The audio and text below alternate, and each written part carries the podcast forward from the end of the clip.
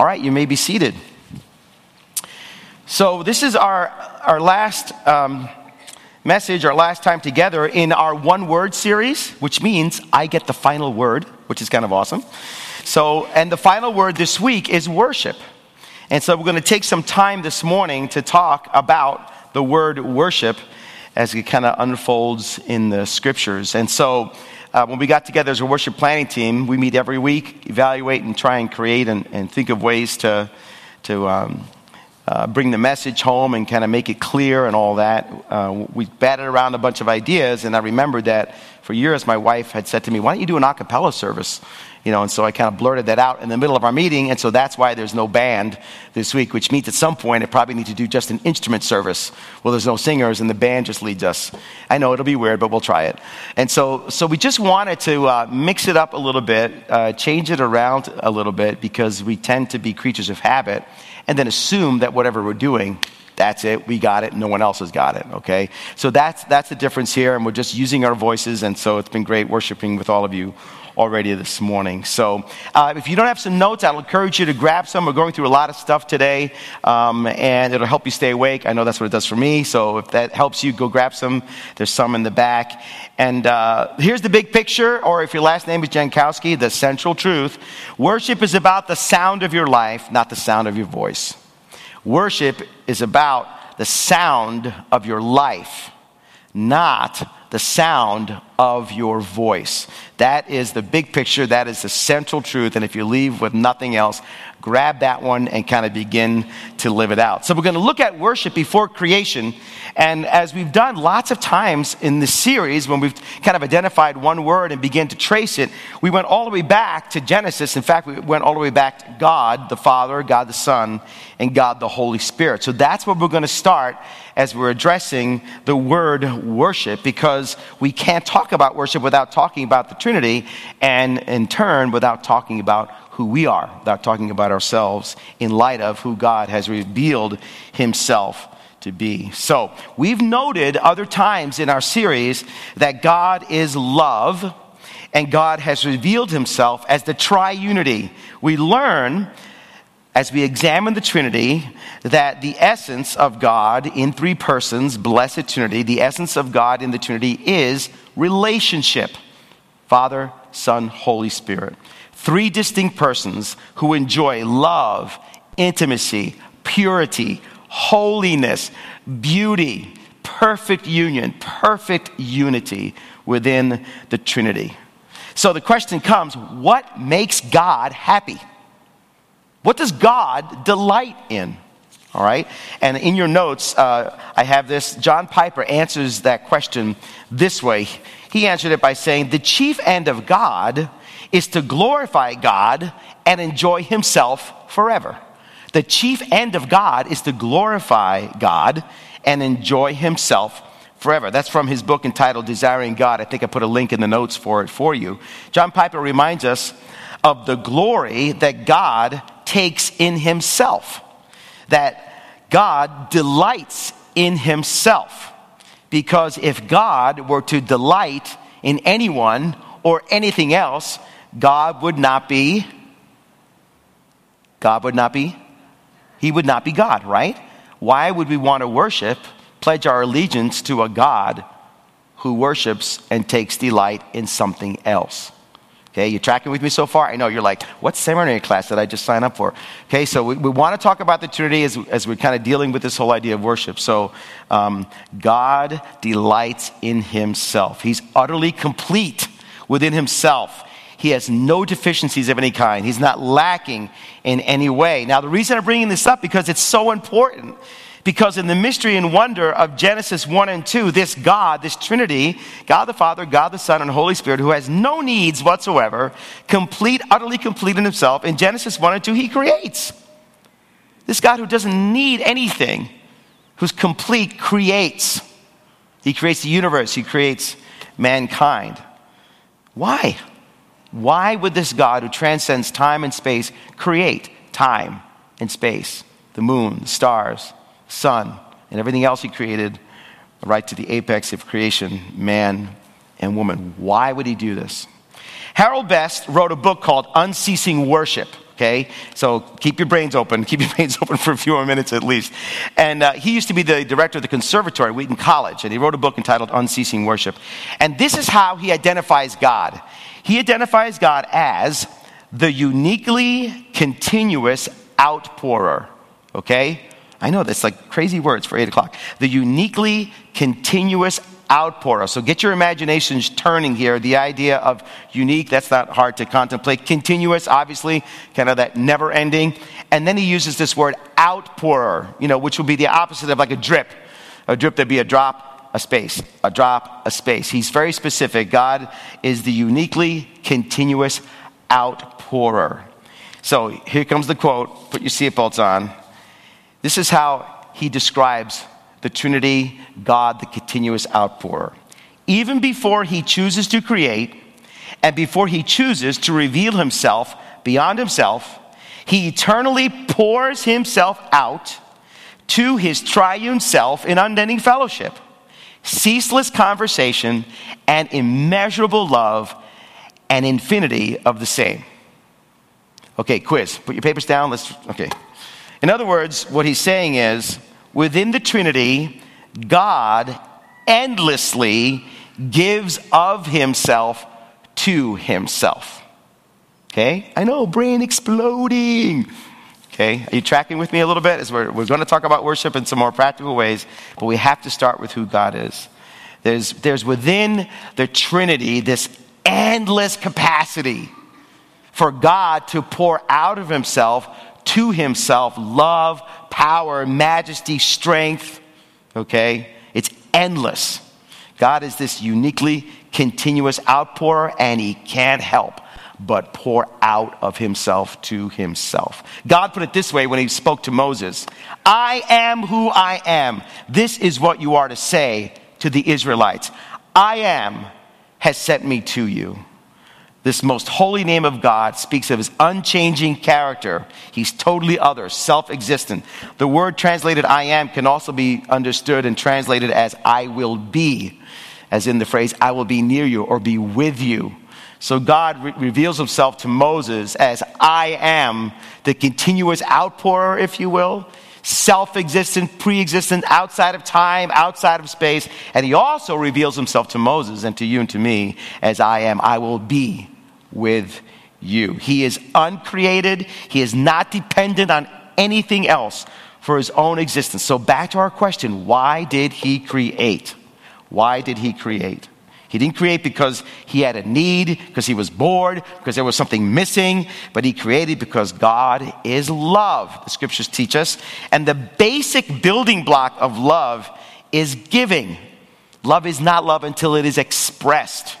So he doesn't create out of need, but as a gift of the Trinity to itself, God decides to create the universe out of his holy, grace filled, perfect love. It's a gift to himself from himself and also a gift to everything he has made. All right? Now, why is this important? All right, so we'll get a little bit more practical here. Worship before the fall. Part of what it, what it means then to be created in his image is that you and I were created continuously outpouring. In fact, he, uh, Harold Best entitles the chapter, Nobody Does Not Worship. Nobody does not worship. We are not created to worship as if God needs us to worship or is not complete until we give him worship, but we were created as image bearers of God, continuously outpouring. That is what we bear as we reflect the image of God. We must pour out of ourselves give ourselves to something. So he entitles the chapter, Nobody Does Not Worship. All right? In the garden, Adam and Eve are given life giving words, they're giving instruction, they're giving loving words from God, beautiful words from God, so they would know how to relate to their Creator. They would know how to worship Him equals obey Him as God gave him those words. So remember, we've talked about this before. Adam and Eve, God didn't create little gods. Okay, I'm going to create these little, little gods, and they could be little gods beneath, you know, me, the big God. No, he created man and woman. And Adam and Eve were created to kind of join in that dance, join in the song, if you will, of the Trinity, join in and worship and be a part of what the Trinity had already been enjoying for eternity past love, intimacy, fellowship, beauty, unity. So God spills out because He's the outpourer. He creates man and woman, and they are here to join in delighting in their Creator. So they are like God, as you and I are like God as we reflect His image, but Adam and Eve are categorically different from their Creator because Adam and Eve, just like you and I, have a capacity to choose to love and serve and delight in God, or to choose not to love and serve and delight in God. And of course, the other way of saying that is Adam and Eve are created with the capacity to obey God or to disobey God. So when Adam and Eve sinned, the human race was changed forever. And then, ever since the fall, Adam and Eve, you and I, and everybody ever created is trying to get back to the garden. We want to try and find our true selves. We want to get back to that place. In fact, God in the scriptures placed a flaming sword and an angel guarding the tree of life. They were not to return to the garden he must have known that that's what they would want to do in their fallen state, partake of the tree of life, never die, and be in that fallen state forever. But we want to get back to the garden and find our truer selves and eternity with God, in union with God, worshiping God, reflecting fully the image that He's placed in us. Now, saying that everybody worships doesn't mean that everybody's worship is acceptable to God. But it is true that every person ever made must continuously outpour to something. And we will. In fact, we'll do anything. We will do anything to try and get back to the garden. But sin disfigures our attempts to be reconciled to God. We want to be our own God and we want to worship ourselves, just like our parents, if you will, Adam and Eve. Because the serpent said to, to Eve, You know, God's holding back, he's lying, go ahead and do this. Because if you do, what does the serpent say? You will be just like God. And that's the very same temptation that you and I face, the whole world faces. So, we call it addictions. Oh, someone's addicted to this, someone's addicted to that. But all of our behavior from a spiritual standpoint, in some way, is an expression of our continuous outpouring. And sin twists that, that part of our image, and so we will give ourselves. So I might decide that this iPad, oh, this iPad. If I give myself to this iPad, I'm back in the garden.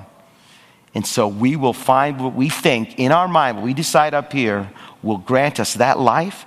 That's what will center our world around. iPad of life. You came from Cupertino. We're going to write songs about the iPad. We're going to have conferences that help us to learn about the iPad. We're going to read everything that we can about the iPad, and we're going to center our lives around this iPad because we are created continuous outpours. We must give ourselves to something. And outside of the grace of God, we're going to give ourselves to anything that we decide will make us closer to the garden, give us our truest self, bring us back to something that's transcendent, right? Now, if you read Romans 1 18 to 32, you read about this culture that we're in. You also will read about what happens when the continuous outpours that we are worship themselves, and apart from God, how worship is twisted, how that continuous outpouring is turned inside we worship ourselves, our desires, our wants, our appetites. And Romans 1 18 to 32 is a very stark description of what we see in our culture and what's been happening for millennia when people decide to move away from God and create their own gods, be it coffee, which is one of my gods, I'll admit, an iPad and everything else. So, summary God didn't create us to worship. He does not need our worship. Continuous outpouring is how we were created. Everybody worships. Not all worship is acceptable to God, for sin stains all of our efforts to get back to God. But we must do something as continuous outpours and give ourselves to something. And that explains spiritually a lot of our wrong behavior and certainly a lot of the struggles that many of us have. So, uh, interaction time. What's worship? Nice and loud, shout out. If someone were to say to you, So, what's worship? Like I just did, you would say, Just shout out but not praising God, I heard, okay. Huh? Outpouring of God. Thank you, Ken. Yeah, very good. Who else? Not a trick question. what's, what's worship?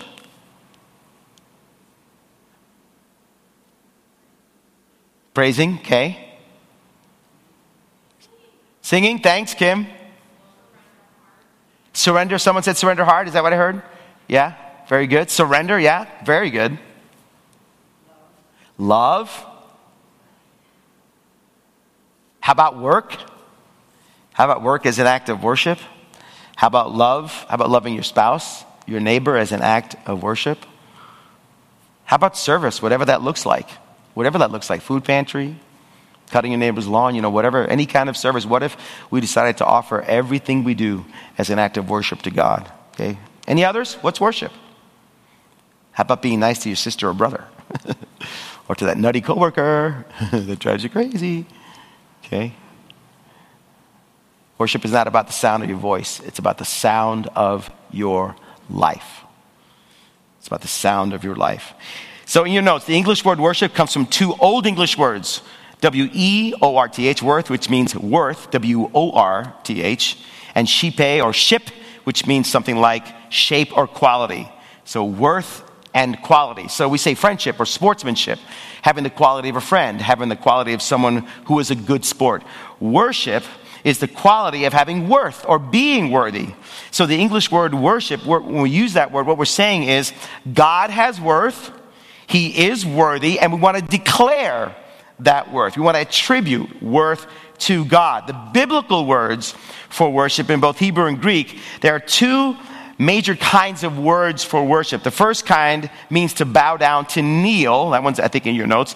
Bow down, to kneel, to, you know, prostrate oneself, to kind of face down. So it kind of involves the body. You know, it's a physical response to God. I'm going to kneel, bow down. I'm going to put my face down to the ground as an act of respect, submission, obedience, you know, to what God says. So there's this physical definition in the Bible to worship that involves our body. And uh, the, uh, the other kind um, of biblical words means to serve. So that's the other meaning of the biblical word worship to serve. So do something in response to what God tells us to do and move out into the world with that service. Roughly half of the times these words are translated as worship, the other half as serve. So they're very active definitions in the Bible for worship. You know, it's our body, it's what we're doing, and then it's what we're doing outside into, into this world, making a sacrifice and carrying out whatever God instructs us to do. Worship is not about the sound, is about the sound of your life, not about the sound of your voice. So, as we look at the biblical meaning of worship, there is worship, this is also in your notes, there is um, worship that is giving praise upward whether we're singing or speaking, there's that intentional, I'm going to lift up my eyes to the hills from whence my help comes, as the psalmist says. There's a worship that is receiving instructions from above. So we hear God. This is what Adam and Eve were given from God instruction, instructions of love and grace, and out of God's kindness. Okay, we, there's a worship that is receiving, listening with the mind okay, from above. And there's a worship that carries out his instruction in the world around us. So we become obedient worshipers, okay? You can't disconnect God's word, God's commands from what it means to worship. So there is a worship that is giving praise upward a worship that is receiving instructions from above, listening to God, heart, mind, and a worship that carries out instructions in the world around us. So Paul writes in Romans 12, I urge you, therefore, brethren, by the mercies of God, to present your bodies a living and holy sacrifice acceptable to God, which is your spiritual service of worship. You could also say, if you wanted to paraphrase it, which is your spiritual worship of worship, or which is your spiritual service of service. He's kind of using both meanings here. It's an active thing.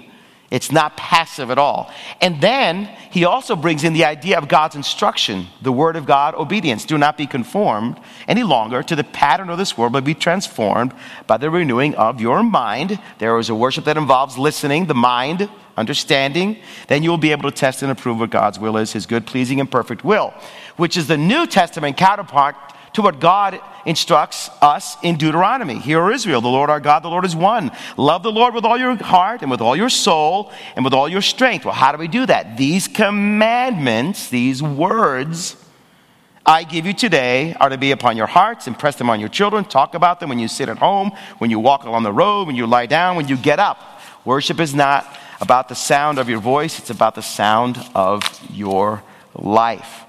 The Old Testament and the New Testament affirm this again and again and again. And we don't, God does not need our worship. We are created. We must give ourselves to something. Apart from the grace of God, we'll give ourselves to anything that we think will get us back to some transcendent experience, our truest self. With the grace of God and the salvation that's offered in Christ, we can begin to move towards the garden in obedience and trust to the Lord. So, let's talk for a few moments about music then, because we do a lot of singing and we sometimes we've got the band and all that. So, I wanted to just take a, a couple of minutes to note uh, music and I'm um, going to play just snippets of some church music. This one, this music, at one time, it was like rocking. If they had charts, number one. People could not wait to get to church to hear this. Christe Redemptor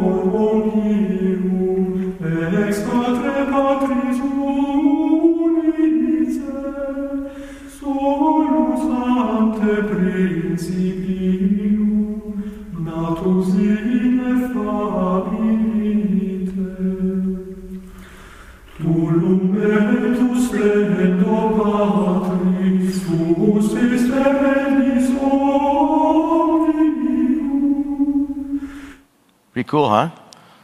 That's a 9th and 10th century poem around those centuries. Jesus, the Father's only Son, whose death for all redemption won, before the worlds of God Most High, begotten all ineffably. The Father's light and splendor, thou, their endless hope to thee that bow. Accept the prayers and praise today that through the world thy servants pay. People hungered for that kind of music at one time. And then someone said, What, just the guys? One part? No harmony? I don't think so. Let's try the Renaissance. Okay, so this is what they ended up with.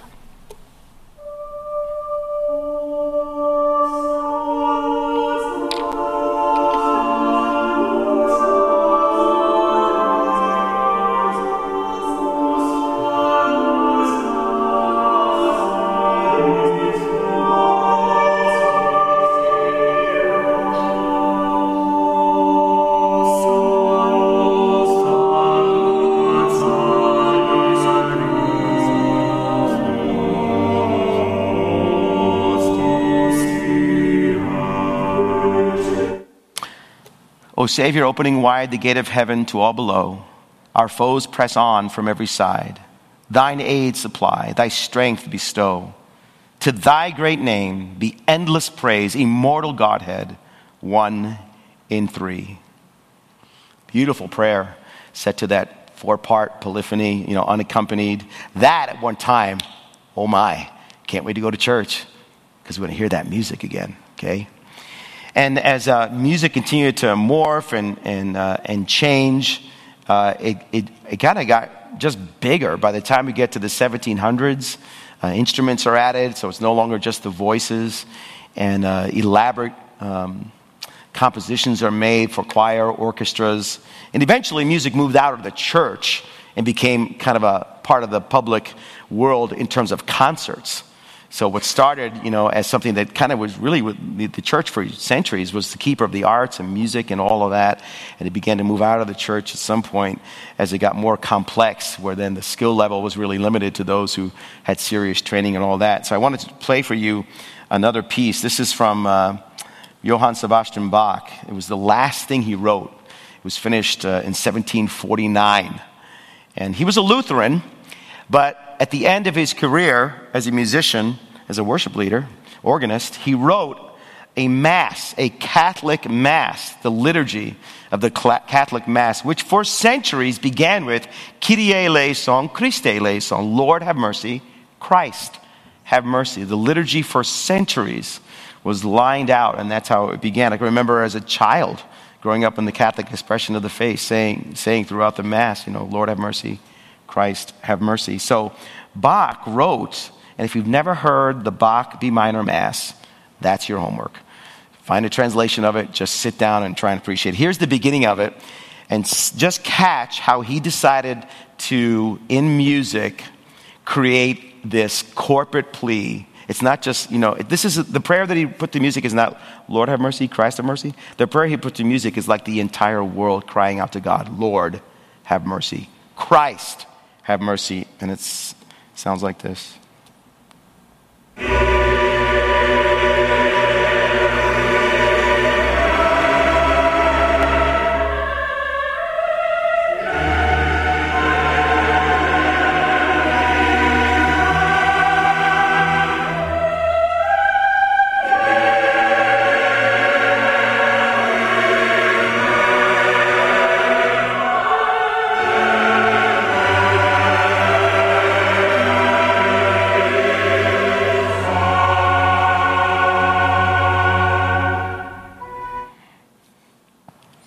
Powerful. Get in front of some big speakers and turn it all the way up.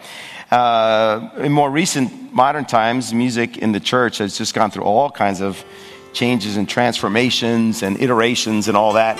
Uh, what's wonderful about um, the time that we live in in recent uh, decades is the ability to have a personal expression to God, one that kind of comes right down to where we are in our heart. So, this, I still love the song, but listen to this for a second. You can turn it up.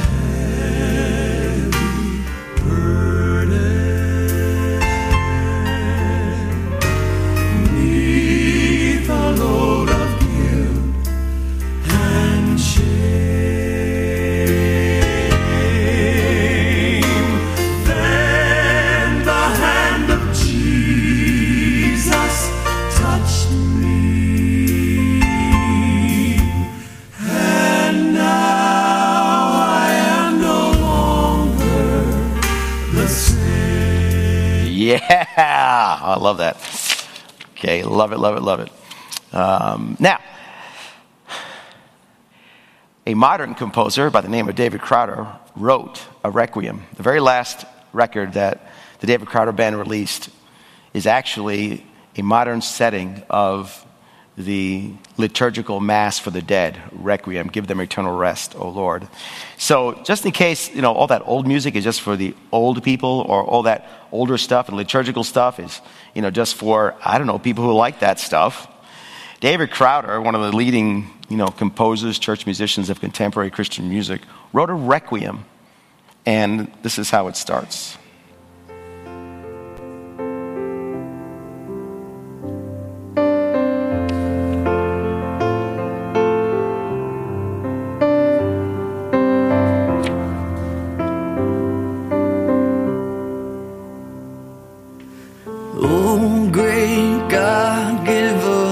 rest.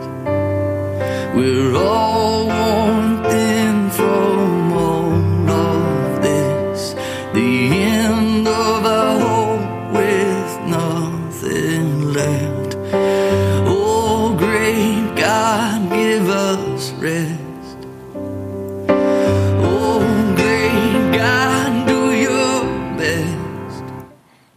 two albums, really. It's like two discs. It's a fantastic piece of music. But I just love that he reached backward and took some of the most ancient expressions of prayer and dependence upon God and just expressed it. So, what's constant in all those? What's the same? In all those songs in different genres, what's the same? Praise, focus on God, right? Delight in God, a reaching upward, looking upward, okay? And obviously, what's different? How it's expressed all right? So that's why the change here this weekend. Worship is not just music. It's not the band. It's not how we do it. It's not how the Catholic Church over there does it or the method, you know, whatever. It's, a, it's about the song of your life. And ever since the garden, that's what it's been. And it's closely tied to, intimately connected to the Word of God. So that our obedience and understanding of the Word is how we worship the Lord. You cannot disconnect the day to day, the moment to moment. So don't come to church to worship. Don't come to church to get your daily intake of Bible. You must worship the Lord when you, you know, the last song we sing this morning is going to be the first song of the rest of your worship life this week. It's just the first song that you're going to take out into Sunday afternoon, then Monday, Tuesday, Wednesday, and all for the rest of the week. When you come back next week, you're going to express together as a family all that God has revealed to you and shown you in your time with the Lord, worshiping Him at your work as you love your spouse, as you look at that sunset, as you ride your bike, you know, all those things given to glory to God. It's about the sound of your life. I wanted to mention two things, and then we'll sing some songs together worship and struggle. We don't talk a lot about this. 2 Samuel 1 tells the story of Hannah. She's barren, she's unable to have a child, and um, um, I've walked next to families where that's happened. That's never happened to us. I can't imagine, I have no clue whatsoever. Um, the, the difficulty a woman in that position would have in our culture in the culture of 2 Samuel 1 for a woman to be barren. I mean, she was shunned, less than a human being. The pressure upon a woman who was barren to just marginalize her and make her less than nothing was enormous. And we hear the story of Hannah, and she's made fun of by her husband's other wife and scorned. And so she is in a pitiful state. And um, she worships God. And what does she do? she brings all of that heartache, all of that sorrow, all of her tears, all of the trouble in her life. That is what she offers to God as an expression of worship. So I left a bunch of Psalms in the notes. I think David was obsessive compulsive, ADD, depressed.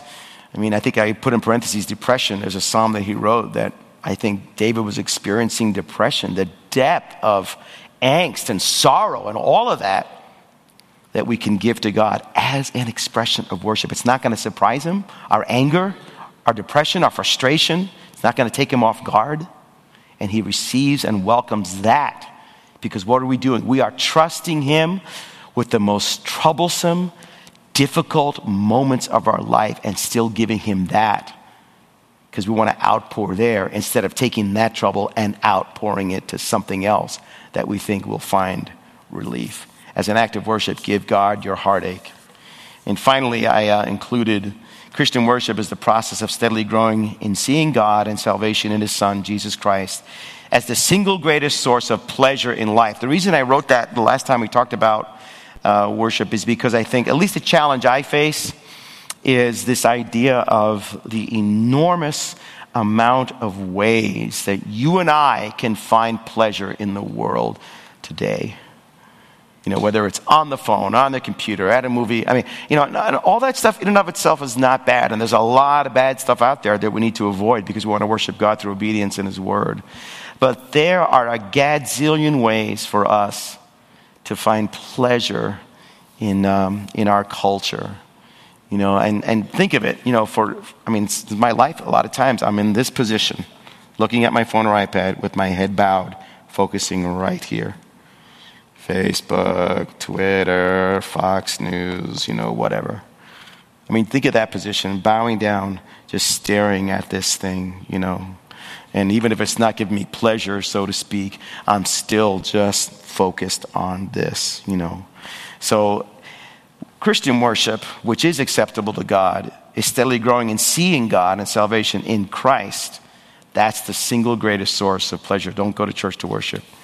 Bring your worship to church. Let's pray and lift up our voices to the Lord. Heavenly Father, we thank you so much for our time together this morning. We thank you, God, that you want us to live lives that are whole and complete, not fractured and not shattered, but you want us to live lives that have integrity, so that everything that we do, everything that we say, the people that you've given us to love, the tragedies and heartache in our life, God, you call us to offer ourselves to you.